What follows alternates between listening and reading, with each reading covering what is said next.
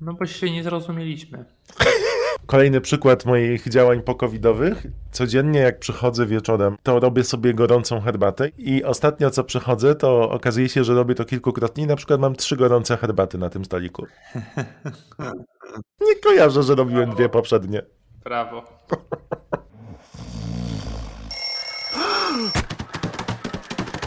Nie spać, słuchać. Podcast serialowy Estrady Poznańskiej. Zapraszają Pat Tomaszewski i Kuba Wojtaszczyk. Dzień dobry, to 56 odcinek podcastu popkulturalno-erotycznego.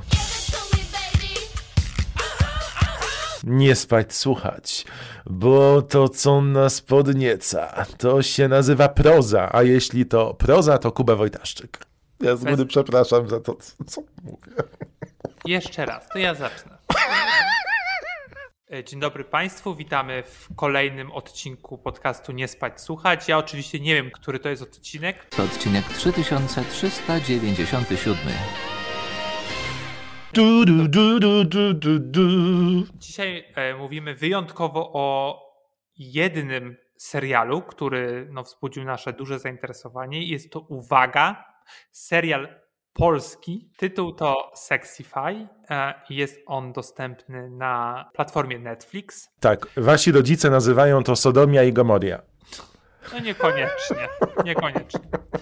No, Ten zabobon? O tym zabobonie dzisiaj? Matko, co się dzieje w tych internetach? O takich rzeczach rozmawiają. Czy, czy w końcu dostaliśmy pierwszy dobry polski serial? O tym za chwilę. Tak, a na koniec polecimy albo powiemy, broń Boże, trzymajcie się z daleka od powieści graficznych znanych dzieł literatury, które pojawiły się na rynku razem z premierą nowego sezonu opowieści podręcznej. Mam nadzieję, że jesteście gotowi. Postaram się nie śpiewać. Czy mi się uda? Gotowy? Mam nadzieję, że nie będziesz śpiewać, bo się rozłączę. Nie obiecuję. Nie spać, słuchać. Zacznijmy może od rzeczy polskiej. W końcu weekend majowy. Uczyłeś się piosenek majowych kiedyś w szkole? Ostatnio chci- chciałem zaśpiewać. Nawet chyba to było wczoraj czy coś. A ja się wczoraj obudziłem i słyszałem e, w głowie, jak długo w sercu naszym, choć kropla polskiej krwi. Uczyłem się tego na apelu, ja musiałem śpiewać takie rzeczy, bo byłem, uwaga, w chórze. Ja, ja byłem w chórze. Za to była szóstka z muzyki. Ty dobrze wiesz, jak ja śpiewam, słuchacze też. I, i wyobraź sobie, że wszyscy tam ładnie śpiewali, a ja jak długo w sercu naszym, choć kropla polskiej krwi, stać będzie kraj nasz cały, stać będzie piastów ród, zwycięży orzeł biały. To może odpowiem na pytanie. Tak kojarzę ten, ten utwór, ale co mogę zrobić? No może zaśpiewać ze mną, witaj Majowa Jutrzenko, świeć naszej polskiej krainie. Dobrze, na pewno twór, twórcy i twórczynie serialu Sexify nie mają takich e, dylematów jak my. To co, trochę o Polsce było, na pewno się ucieszyłeś. To teraz porozmawiamy o tym, że od środy w Polsce zobaczyć można właściwie już na całym świecie Sexify, czyli polski serial kierowany do young adult, czyli do młodzieży, który nie boi się nawiązywać do tematu w naszym kraju uznawanego cały czas za tabu. do kobiecego orgazmu, bo Tak. generalnie jeżeli mówimy, to nie tylko w, w Polsce, ale generalnie jeżeli się mówi o seksie, mm, to raczej oczywiście z heteroseksualnej perspektywy i oczywiście jako sprawianie przyjemności mężczyźnie. I ten serial być może rzuci inne światło na to. Kobiecy orgazm to wciąż temat pomijany i traktowany z pobłażaniem. Zrobię apkę o orgazmie. To jest bardzo ważne dla mnie, dla ciebie i dla kobiet w ogóle. A teraz będziemy oddychać waginą. Zaczynamy erotyczną piosenką. Kuba erotyczną. napisał specjalnie na potrzeby tego podcastu. Pat, Nie napisałeś jednak, nie zdobiłeś pracy domowej. przestań. Ja powiem o tym serialu. Proszę. Serial opowiada o trzech studentkach, które są przyjaciółkami i które postanawiają stworzyć aplikację, która będzie ulepszać czy pomagać e, kobietom zrozumieć orgazm. I to jest główny wątek fabularny. Akcja dzieje się teoretycznie w Warszawie. Za serial odpowiadają e, dwie osoby: Kalina e, Ala Brudzińska i Piotr Domalewski, którzy są twórcami i reżyserami, reżyserką tej produkcji, jak też y, stoją za scenariuszem. Nie jestem specem od polskich seriali, Mhm. więc dziewczyny, które pojawiły się w głównych rolach, czyli Aleksandra Skarba, Maria Sobocińska i Sandra Drzymalska, są mi zupełnie nieznane. Widziałem je pierwszy raz i od razu zdradzę, że jestem zachwycony tym, jak y, dziewczyny grają. Ja też zapoznałem się z nimi pierwszy raz przy tej produkcji i podzielam zachwyty. Absolutnie. Szczególnie Sandra skradła moje serce. To znaczy, faktycznie one są wszystkie różne. Główna bohaterka, czyli ta, która mm, poniekąd wymyśla tę aplikację, to Natalia, właśnie grana przez Skrabę. Ona jest taką ambitną studentką informatyki, która poświęca się cała w pracy nad, nad aplikacją, w, y, poświęca się cała nauce. Ma również e, przyjaciółkę, która jest z kolei moją ulubioną bohaterką, Paulinę, gra, graną przez Sobocińską. Mm, No i ona jest, po pierwsze, zawsze się przedstawia jako jestem katoliczką, co mnie, co mnie bardzo bawi, bo to jest taka oczywiście zasłona dymna. Ma e, wieloletniego e, narzeczonego, który jest e, początkującym wojskowym. No i teoretycznie mieszka razem z, e, razem z Natalią w akademiku, ale w teorii pomieszkuje u swojego narzeczonego. I grzeszy z nim, z czego się co tydzień spowiada. Tak, co- tydzień chodzi do spowiedzi, faktycznie ukrywają ten fakt, że razem mieszkają, no bo oczywiście jego i jej e, rodzice są e, również bardzo wierzący i uwaga, obie rodziny jeżdżą Fiatami Multipla, co mnie bardzo, bardzo rozbawiło. To prawda. I trzecią, e, trzecią koleżanką to jest Monika, grana przez Drzymalską, mm, która jest malowana trochę na taką rozkapryszoną, bogatą dziewczynę. No, Rozstaje się z facetem, y, z którym była w, toksycznym związku, no i oddaje się, nie wiem, seksualnym eskapadom, no nie wiem, uprawia dużo seksu po prostu. To mnie bardzo śmieszyło, bo oczywiście używa aplikacji typu Tinder. Y, Ja oczywiście tej aplikacji na oczy nie widziałem, ale, ale mówiły mi moje koleżanki, no, że wyhaczyć tam y, godnego faceta to jednak jest bardzo trudne, a ona ma samych takich, no powiedziałbym, przystojnych to mało. No i generalnie dziewczyny postanawiają e, stworzyć tę aplikację, którą będą mogły przes- przedstawić, jeżeli oczywiście zwyciężą na uczelni w konkursie ministerialnym, co również mnie bardzo rozbawiło. Ja myślałem, że padnę, jak to usłyszałem, bo już mówię, już widzę, jak minister w ogóle nawet daje do głosu dojść komuś, kto chce przedstawić projekt, który ma uzyskać dofinansowanie od ministra wspomagający orgazm. To jest świetne. Świetne prawda. zagranie. No i e, wszystkie odcinki koncentrują się tak naprawdę na poznawaniu siebie przez te dziewczyny i zacieśnianiu przyjaźni między nimi. To jest taki główny wątek fabularny. Oczywiście wszystko jest podane w takim no, bardzo popkulturowym sosie. Trochę z amerykańskich, może zachodnich seriali, trochę se- sex education, na pewno mocno hipsterskie, przez co jest to super miłe dla oka, dla ucha tym bardziej. Przez to ten serial stwarza wrażenie, czy wydaje mi się, że nawet jest, bardzo świeży. E, No i takiego serialu na polskim rynku na pewno nie było. To prawda, szczególnie, że to nie jest kryminał, do którego jesteśmy Tak. bardzo mocno przyzwyczajeni i jest to, jakby nie było, serial lekki, który oglądasz, wiesz, jednym haustem powietrza. I z tego, co sobie poczytałem dziś rano, nagrywamy ten odcinek w piątek, po komentarzach e, osób, które już widziały, to też wszyscy oglądali na raz albo na dwa, mówiąc o tym, jak przyjemnie się oglądało. A hasło przyjemnie się oglądało i polski serial to z reguły były oksymorony. Tak. I wiem, że to jest okropne, yy, co my mówimy teraz, że polskie produkcje przyzwyczaiły nas do tego, no, że ni niczego dobrego nie możemy się spodziewać. Ja pamiętam, jak gadaliśmy o królu na przykład, który był powiedzmy trochę lepszy i faktycznie szukaliśmy tych plusów, no tak na hama, że po prostu szukaliśmy to tak, żeby chociaż coś znaleźć. A tutaj dostajesz faktycznie cały pakiet. Co mnie zaskoczyło i to od pierwszych chwil, to ten ta powiew świeżości, żarty, które faktycznie mnie bawiły. Od któregoś, nie może od trzeciego odcinka zauważyłem, że przebywanie w tym serialu, pomimo że czasami ma dużyzny, sprawia mi przyjemność, ponieważ te dziewczyny i generalnie bohaterki i bohaterowie tego serialu to jest dobry hęg, taki po prostu kumplujesz się z nimi. Tak, z nimi i mają dobrą chemię, i ty czujesz to z ekranu, że oni się dobrze bawią i chcesz być w ich towarzystwie. To jest myślę, że ogromna siła e, tego serialu, czyli casting i ta obsada, która cię przyciąga i ty sympatyzujesz z tymi bohaterami. Oni nie zawsze dokonują dobrych wyborów, ale chcesz z nimi przebywać, tak jak z prawdziwymi ludźmi. Bo jakby dużo wątków się otwiera. Może mm, zakończmy najpierw e, rozmowę o tych głównych bohaterkach. Co takiego w nich jest, że nas przyciąga? No bo faktycznie one są wszystkie trzy różne i to jest taki. To jest taka, to nie jest klisza, ale to jest taki znany model kręcenia filmów czy seriali znany na zachodzie, że po prostu dostajemy bohaterki, no i każdy jakby z widzów, widzek może się utożsamiać na przykład z jedną z tych osób. Tak, i na początku no niestety trochę wpadają w klisze i to mnie też przez te 15 minut pierwsze, przy pierwszym seansie trochę odrzuciło, no bo masz nerda typowego, masz tą ultrakatoliczkę i masz tą niby, to jest wielki cudzysłów, rozwiązłą, bogatą dziewczynę.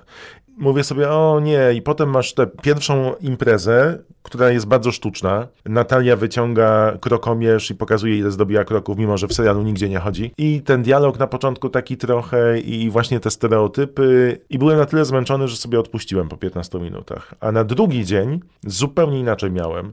Zobaczyłem to na świeżo, w całości, i sam się złapałem za tym, że chciałem zobaczyć ciąg dalszy. Byłem pod ogromnym wrażeniem, sobie nawet zapisałem, że Kalina Alabrudzińska to jest osoba, z którą chcę się zaprzyjaźnić. Bo jej odcinki, ona reżyserowała drugą połówkę sezonu. To są odcinki, z którymi ja się bardziej identyfikuję w kontekście dialogów, pisania postaci i tego, jak to jest przedstawione. I mówię sobie, kurczę, mówimy tym samym językiem, no to jest niesamowite. I rzadko możesz z ekranu taką, wiesz, poczuć sympatię. A też myślę, że warto powiedzieć o tym, że to jest nie tylko kwestia obsady tam czy reżyserii, ale też zdjęć i no, musimy pogadać o muzyce, którą robi Jimek, czyli Radzimir Dębski, syn Krzesimira Dębskiego i Janny Jurksztowicz, Stan Pogody. I tutaj będę śpiewał Stan Pogody. Być może warto dziś do chmurki wysłać list. I on sampluje dialogi, fajne dźwięki, które znamy z innych filmów, z współczesnym bitem. Poprzez to samplowanie y, ten dialog, ta muzyka żyje. Natomiast czasami robi się to dla mnie bardzo repetatywne, ale jest to tożsame, jest to jakieś, jest to bardzo na czasie, bardzo współczesne, a jednocześnie bardzo takie. Jana P. Kaczmanek używał takiego określenia glokalne, czyli zasięg globalny, ale wiesz, odnośniki lokalne. To wszystko gra, to jest takie tożsame, to jest takie swoje. I ten serial mnie tym uwiódł. Tak, jakby zgadzam się z Tobą w 100%. Bardzo lubię takie momenty w tym serialu, które powodują jakiś żart, wyjaśniają jakieś kwestie, nie w sposób taki zami- zamierzony, ale nie w sposób taki natrętny. No i to są na przykład e, tęczowe flagi, które wiszą e, w, w przestrzeniach. E, I to nie jest powiedziane, o, to jest na przykład, to jest gej, to jest lesbijka. Jakby tego nie ma, nie ma tego wytłumaczenia i to bardzo lubię. Lubię też takie momenty, wspomniałeś o Kalinie, która pojawia się na ekranie raz jako wykładowczyni bodajże matematyki, no i Monika, która wraca na uczelnię, wchodzi oczywiście spóźniona na salę i stuka obcasami. Dialog pomiędzy nią a Kaliną, w sensie tą nauczycielką, tą panią profesor, jest wybitnie śmieszny i takich właśnie drobnych rzeczy, drobnych aspektów jest bardzo dużo. Do tych tęczowych flag jeszcze wrócę, bo to jest y, jakby dla mnie grubszy temat, y, ale taka reprezentacja, która się pojawia y, na ekranie, typu jest dużo osób niebiałych, które co prawda nie mają jakichś znaczących ról, ale no tutaj można się znowu zasłonić, no że u nas w Polsce tego jeszcze nie było, i teraz dostajemy tak, taką rzecz, którą już w Ameryce jest dawno przepracowana i w pewnie w Wielkiej Brytanii poniekąd też, że po prostu te osoby, które e, są, do tej pory były marginalizowane, czy w ogóle nie występowały w e, produkcjach, e, dostają małe, bo małe, ale jakiś tam głos. Co jest bardzo ciekawe i oczywiście zacne. I co dla mnie jest najbardziej istotne, i to też jest jakby główny wątek fabularny, to to, że po prostu trzy dziewczyny mają możliwość odkrycia siebie, odkrycia swojej kobiecości, swojej seksualności i jest to głośno manifestowane po prostu z ekranu. To nie jest, nie wiem, nic, bo najczęściej tak jest, że ta seksualność to jest coś takiego, o czym nie wolno mówić, albo żeby tylko ktoś nie usłyszał, albo żeby mówić przyciszonym głosem, bo jest to e, wstydliwe, nie mamy edukacji seksualnej, więc jakby też trudno o tym wszystkim mówić, a tutaj po prostu z ekranu dostajemy, pokazane jest to jako coś naturalnego. I to mnie bardzo cieszy. Możemy na moment wskoczyć, jeżeli chcesz, na e, właśnie ten cast taki drugoplanowy, a nawet bym powiedział epizodyczny. Ja jestem mile zaskoczony przede wszystkim tym, jak gra tu Czarek Pazura i Małgorzata Foremniak. Kilka lat temu założyłbym się ze sobą, że nigdy nie pochwalę Małgorzaty Foremniak na ekranie. A, no, a na przykład Miasto z Morza? Gdynia Miasto z Morza, taki wspaniały film? Nie, nie kupiłem żadnej kreacji, niestety. A tutaj, kurczę, no mówię sobie, no nie wierzę. To jest trochę tak, jakbym obserwował Paulinę Młynacką na e, Instagramie, bo ona trochę tak gra takimi emocjami, takim e, tonem, ale zupełnie może- mi to nie przeszkadzało. Zupełnie. Po, powiedzmy, że Foremniakowa i Pazura grają rodziców Moniki, tej, tej, tej bogatej dziewczyny. Mm, On jest biznesmenem. Tak, takim- który mówi ciekawie po angielsku. Tak, międzynarodowej korporacji, no i generalnie jest, chce wymusić na córce pracę u niego e, i też, żeby wróciła do swojego byłego faceta. A matka z kolei jest taką uduchowioną, nie wiem jak to się nazywa, to jest taka jakby masażystka, tylko no Terapeutka leczy jakby, każe prowadzi odnaleźć- sesję, tak. tak, odnaleźć swo, swoje wewnętrzne ja, wiesz, y, jakby pracuje z krzykiem, żeby jakby wyrazić siebie. No i faktycznie Paulina, czyli e, moja ulubiona bohaterka, Mhm. e, faktycznie do niej idzie na tam którąś z kolei sesję e, i ona mm, tak trochę no, bada przez poruszanie dłońmi nad jej ciałem. No nie wiem, jak to się nazywa y, fachowo, ale faktycznie jest tak, że w pewnym momencie dociera do jej gardła, gdzie odkrywa blokadę energetyczną. I to jest takie na, na maksa bardzo sugestywne, bo kobiety, dziewczyny najczęściej są wychowywane do tego, żeby nie okazywać złości, żeby tłumić emocje w sobie, y, tłumić asertywność. To jest bardzo fajnie właśnie pokazane w przypadku Pauliny, która według mnie przeżywa największy, największy rozwój, jakby najwię- ta, ta arka jest najbardziej rozwinięta w tym serialu, dla niej przynajmniej.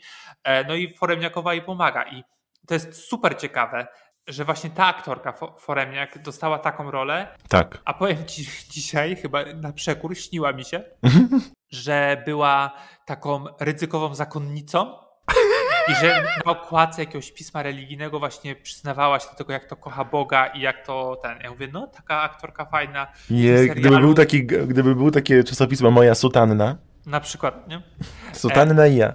Kto mi się najbardziej podobał? Ewa Szykulska. Ona jest super. Najwspanialsza gra dozorczynię w akademiku. Tak, i gra bardzo abstrakcyjnie. Bardzo abstrakcyjnie. Na początku mówisz sobie, co jest grane z tą postacią w ogóle, co jest grane z tym zachowaniem, ale potem jakoś tak ci to z tyłu siedzi i właściwie to akceptujesz, że mówisz sobie, ale super jest ta postać. rewelacyjna, po prostu wszystko wie i na końcu mówi w, ostatni, w przedostatnim odcinku Akademik to ja. Tak, to samo chciałem powiedzieć. Jak bardzo ładne zdanie. Po prostu parsknąłem śmiechem. Wspaniała, wspaniała, po prostu kradnie każdą scenę. Pojawia się, nie wiem, być może raz na odcinek.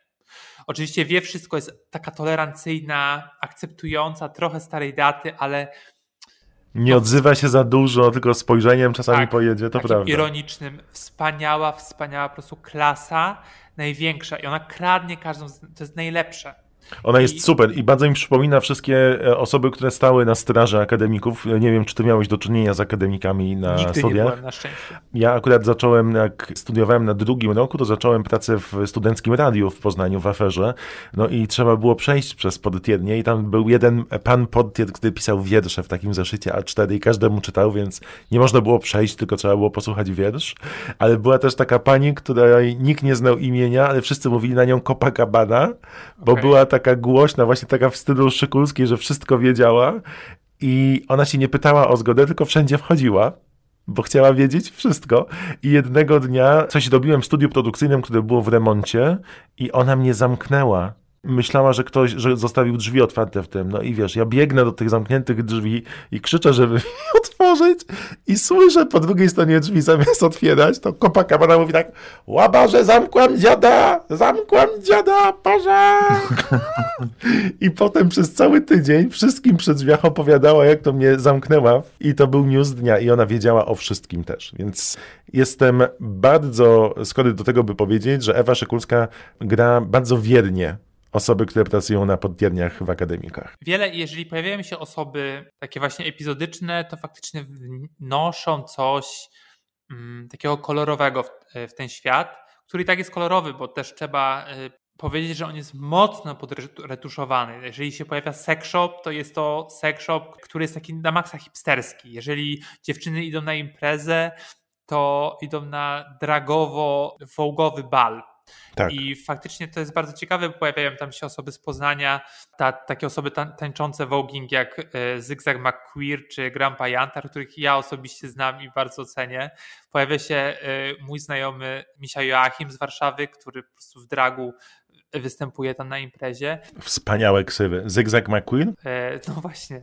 I, I, dla mnie to jest takie fajne, że mm, ci twórcy i, i, i twórczynia e, właśnie jakby zatrudniły, zatrudnili takie osoby, które no nie są oczywiste. Teraz jeżeli mi pozwolisz, chciałbym zauważyć kilka takich rzeczy, które mi przeszkadzały po przemyśleniu. Bo wspomnieliśmy o dużyznach, bo czasami się one, one zdarzają i faktycznie nawet do mnie pisałeś, że że czasami w, w, mm, tak w środkowych miejscach odcinku tak. widać, że, że fabuła się rozchodziła, a ja tego tak nie widziałem jak ty, bo po prostu e, cały czas chciałem być w tym świecie. Mhm. I na tym się zatrzymam, że ten świat jest takim światem no trochę jak z baśni. Tak, bo to jest konwencja tego serialu. To nie jest świat, w którym my żyjemy i egzystujemy. To jest taki świat, taki pokojowy świat. Zauważyłeś? Tak, no faktycznie pojawia się na przykład czarny ksiądz, pojawiają się niebiałe osoby, pojawia się dziewczyna, która e, być może jest lesbijką i faktycznie w tym świecie nie ma nietolerancji, nie ma. E... Takiej jawnej nienawiści. Tak, ale, też, też no. ale też ten świat jest, też nie ma koloru skóry. Świat e, trochę taki przezroczysty. I to jest ciekawe, to nie jest do końca Polska poniekąd. To jest po prostu coś, co, co jest stworzone na poczet tego serialu. Tam też nie ma na przykład, nie wydarzyły się czarne protesty, nie wydarzyło się mitu. E, jest to w jakiś sposób bardziej świat młodych ludzi i świat po prostu starych białych dziadów, których, których manifestacją jest na przykład, e, są na przykład rodzice e, Pauliny. Pauliny jest ten chłopak, który chce, główny konkurent Natalii. No jest tam kilka takich rzeczy, które e, faktycznie mm, można by było pokazać inaczej, zwłaszcza, że w pamięci możemy mieć, nie wiem, na przykład Sex Education, gdzie mm, bohaterowie tam e, i też ten serial jest porównywany, Sexify jest porównywany do Sex Education, czyli brytyjskiego serialu, gdzie tam faktycznie są postaci, wiesz, pojawia się osoba trans, e, pojawia się osoba drag, pojawia się molestowanie seksualne, niechciana ciąża, jakby te tematy, mimo że potraktowane w komediowy sposób, no są jakby ten świat nie jest e, bajką. A wydaje mi się, że Sexify czy na tym cierpi, czy nie, e, no to już pewnie każdego broszka, bo według mnie nie. Jakby taka, taka. Myślę, że nie, bo to nie jest konwencja tego serialu. On chyba z założenia miał być lekki i te rzeczy, o których mówisz, nie mieszczą się w tej konwencji. Tak, być może tak. Jakby dla mnie na to, co się w tym kraju dzieje, no taki serial jest trochę E, takim balsamem. Taka debata była już publicznie poruszana w 1998 roku, kiedy w drugim sezonie Ali McBeal w Stanach nagle główna bohaterka, pierwszy raz w publicznej telewizji, zaczęła chodzić i randkować z e, czarnoskórym mężczyzną. I w serialu nikt tego nie zauważył. Ta rasa zupełnie nie była widziana, bo dla Davida i Kelly'ego było, był to normalny bohater, zwykły człowiek, nie trzeba było podkreślać jego rasy. No i w Stanach było wielkie oburzenie, że wszyscy powinni zareagować, bo w białym serialu nagle pojawiła się czarnoskóra postać. David mówił na to, że to było jego antidotum na wszechobecny rasizm, żeby zaznaczyć wyraźnie, że to nie jest powód do dyskusji, bo on chce żeby żyć w świecie, w którym wszyscy są traktowani równo. I zobacz, mamy ile lat później? 20, teraz 20, 23 lata później i cały czas się zastanawiamy nad tym, nie? No to jest bajka. No tak, no ale to zależy w jaką konwencję wchodzisz. No, no, bo, no bo z drugiej strony też jest tak, że jak nawet pomyślisz o Sex Education, to jest serial, który bawi, ma podobną konwencję, nawet y, czas trwania jest bardzo bliski i ewidentnie był inspiracją Sexify, no to masz tam takie wątki, nawet jeżeli lekko zarysowane to są. To nie jest świat taki faktycznie lukrowany jak tutaj. Pokazuje, że ta dyskusja y, działa na wielu poziomach, no bo no bo tak może być, odebrany ten serial i tak jest od, odbierany, że te recenzje są pozytywne, no bo to jest coś takiego świeżego e, i niespotykanego u nas, zwłaszcza tak, tak, też pod względem takim produkcyjnym, że to jest... No montażowo? Ja pierniczę, no naprawdę, szacun. Mój znajomy wrzucił kawałek e, z włoskim dubbingiem e, i na Instagram. No i faktycznie jest tak, że no nie widzisz tego, że to jest polski serial. Tak, No polecam też dubbing angielski, ja sobie go włączyłem. Jest e, bardzo ciekawy. No, więc jakby to jest takie, to jest faktycznie dla e, międzynarodowego widza. E, I myślę, że tu też leży odpowiedź na Twoje pytanie, dlaczego aż tak bardzo nieakcentowane są charakterystyczne budynki w Warszawie. To jest ten sam powód, dla którego jak oglądasz Sex Education, nie widzisz, że to jest Wielka Brytania po miejscowości, po budynkach, Prawda. po charakterystycznych miejscach. Bo to jest celowy zabieg Netflixa, żeby te seriale były odczuwalne za uniwersalne we wszystkich krajach, w których są oglądane. Dlatego nie znajdziesz w nich takich niezwykle charakterystycznych miejsc. No bo oczywiście, jeżeli ty mieszkałeś w Warszawie, ja mieszkałem w Warszawie, więc wiemy, gdzie większość kręcono zdjęć. Przypominało mi to fajne rzeczy, ale też bardzo ładnie twórcy robią maskując to, że to jest po prostu jedno z większych miast i tyle. Tak, tak, no jakby, no spoko. Jakby generalnie uważam, że to jest dobry serial. Y, Wydaje mi się, że dużo zrobi, przynajmniej mam nadzieję, dla polskiej e, mm, telewizji. Ja myślę, że fajnie to też pokazuje, że potrzebujemy seriali obyczajowych, bo ja już mam trochę dosyć kryminałów. No raczej. I fajnie byłoby wrócić do tych przyjemnych elementów życia codziennego, bez morderstw w tle. Jestem pod dużym wrażeniem obsady, bardzo. Cały czas mówię, że Aleksandra Skraba, Maria Sobocińska i Sandra Drzymalska są świetne, jako ten tercet, który trzyma na swoich barkach i to bardzo udanie serial. Kalina Ala Brudzińska według mnie wygrała e, ten nieistniejący pojedynek na reżyserię i e, scenariusze, który robiła razem z Piotrem Domalewskim. Piotra Domalewskiego możecie kojarzyć e, z tego filmu polskiego sprzed chyba dwóch albo trzech lat. Cicha noc. Cicha noc, tak. To on go wyreżyserował i napisał. I ten film był bardzo udanym filmem, chociaż nie był bardzo popularną e, produkcją. Ja też jestem bardzo pozytywnie zaskoczony. Chociaż są takie momenty, w których po tych ośmiu go, godzinach spędzonych e, z serialem mówię sobie, że na przykład muzyka Jimka to jest za dużo, bo jest bardzo repetatywna momentami jak u Filipa Glasa, że wiesz, który motyw zaraz wejdzie i co będzie grane, no ale tego też się uczymy, tak? No to jest taka pierwsza produkcja, która tak ładnie sampluje całość i tu dałbym taką maksymę mniej znaczy więcej, ale to jest tylko moje personalne odczucie.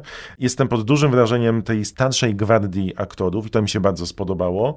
Rzeczywiście trzeba kupić te konwencje, bo jak kupi się konwencję tej trochę bajki, o której mówił Kuba, to wtedy ten serial wchodzi jak masełko.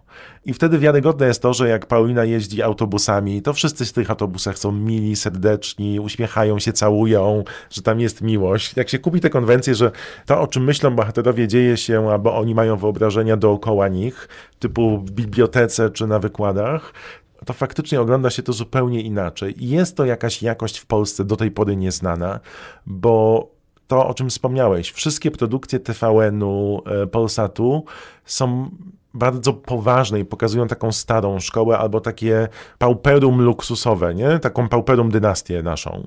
Tak. A tu to widać, że i ktoś młody i fajny patrzył na to montażowo, muzycznie, e, zdjęciowo i to się czuje tego ducha. I, I, jestem... jeszcze, no, I dialogi. Kuba, pogadajmy o tym.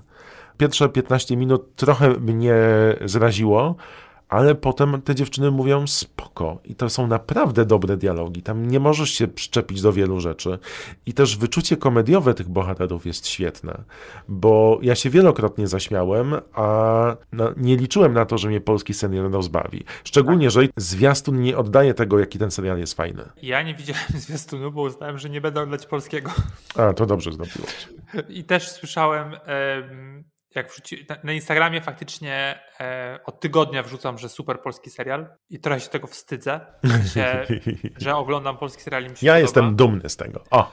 Ale faktycznie tak. Dialogi są bardzo fajne. Są to, jest to często ping-pong e, i ping-pong taki no, udany. Ale jeszcze chciałem powiedzieć a propos pomysłowości twórczyni i twórcy.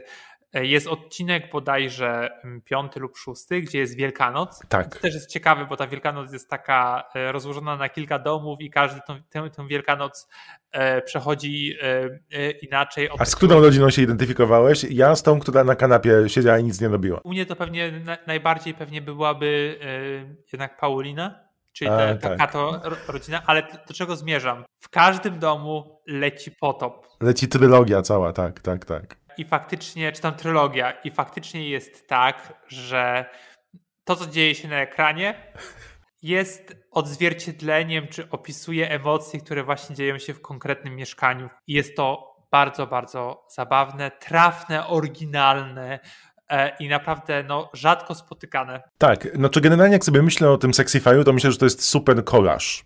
Kolaż, który łączy w sobie dobrą muzę, fajne zdjęcia, ciekawy pomysł, to o czym mówisz, czyli dobry montaż i bardzo fajną obsadę. Ja jestem pod dużym wrażeniem, rzadko to mówię i bardzo się cieszę, że wreszcie mamy powód, by wychwalać polski serial i polską produkcję telewizyjną. A skoro już mówię o kolażu, to chciałem powiedzieć, że autorką czołówki i identyfikacji Sexify'a jest Beata Śliwińska, Barbara Kus, bardzo uznana projektantka graficzna, którą bardzo lubię, a też związana poniekąd ze Stradą, ponieważ do niedawna, chyba jeszcze nawet trzy tygodnie temu, ujawnialiśmy co tydzień jej pracę, które zrobiła specjalnie dla Estrady Poznańskiej. W akcji Estrada dodaje otuchy. Zdobiła trzy niesamowite kolaże, przepiękne, które można za darmo pobrać ze strony Estrady. To są kolaże Siła w nas, nie jesteś sam, nie jesteś sama. Za darmo można je pobrać na tapety, za darmo można je sobie wydrukować jako plakaty i tu proszę jakie połączenie i też e, poproszono ją, by stworzyła całą identyfikację Sexify'a i ten serial od środy jest dostępny i bardzo gorąco go polecamy. Tak. A teraz oddech. Paginą?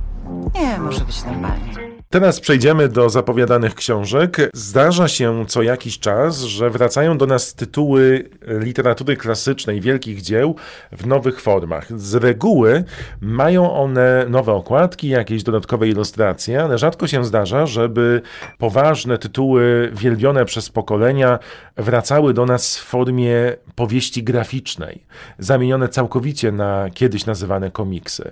I tak też dzieje się od jakiegoś czasu z pozycją które wydaje wydawnictwo Jaguar, bowiem mamy już do czynienia z powieścią graficzną Harpera Lee Zabić Drozda, dwóch książek George'a Orwella 1984 oraz Folwarku Zwierzęcego, a teraz równolegle z premierą nowego sezonu opowieści podręcznej na HBO Go do księgarni i punktów, w których e, można kupić książki, trafiła opowieść podręcznej w wydaniu graficznym z adaptacją i ilustracjami René Co myślisz o zamianie literatury na powieść graficzną? Wydaje mi się, że to może być ciekawe dla y, nowych odbiorców, w sensie i odbiorczyń, że na przykład, nie wiem, fani komiksu i fanki komiksu mogą, y, którzy nie znają klasyki literatury na przykład, mo mogą tak zostać zachęceni żeby sięgnąć po te tytuły.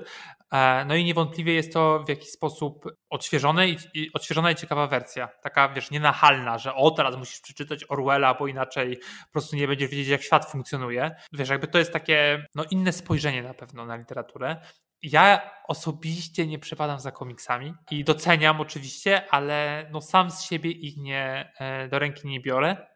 Kiedyś rozmawialiśmy, pamiętasz, o Marvelu, mhm. że, e, że. No nie wychowałeś się w tym, więc to tak, nie jest to aż tak prostu, bliskie. Tak, ja nie mam takiej. takiej e, no nie jestem w, e, nauczony tak, tak odbierać literaturę, co jest pewnie błędne, no bo istnieje bardzo dużo powieści graficznych, które są super ciekawe, też współczesnych. No i to jest faktycznie taka, nie wiem, cegiełka dołożona do, do, tego, że, żeby ułatwić odbiór tym, którzy nie znają tej klasyki, ale też tym z kolei, którzy faktycznie nie wiem, uwielbiają podręczną, bo jest to bardzo aktualne i przez serial na HBO ciągle do nas wraca. Ta sama historia pokazana trochę inaczej.